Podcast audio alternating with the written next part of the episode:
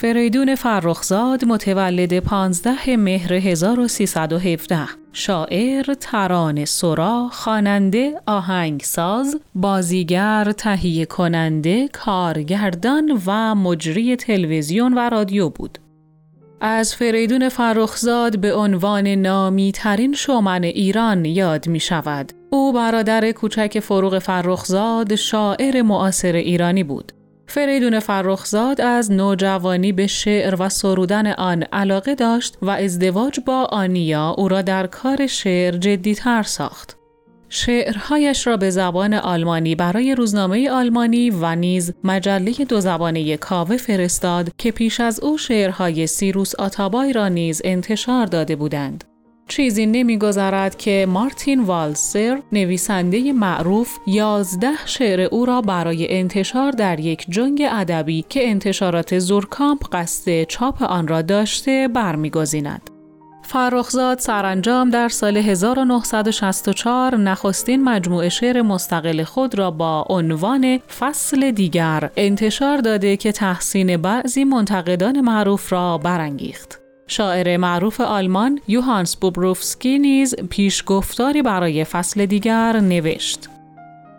او در 1967 روی موزیک محلی ایران موزیک مدرن ساخت و با این موزیک به فستیوال موزیک اینسبورگ اتریش راه یافت که جایزه اول را هم دریافت نمود. در همان سال امتحان دانشگاه خود را هم داد و در رشته حقوق سیاسی با درجه دکترا فارغ و تحصیل شد. فریدون فرخزاد به جز زبان فارسی به زبانهای آلمانی، انگلیسی و فرانسوی سخن می گفت.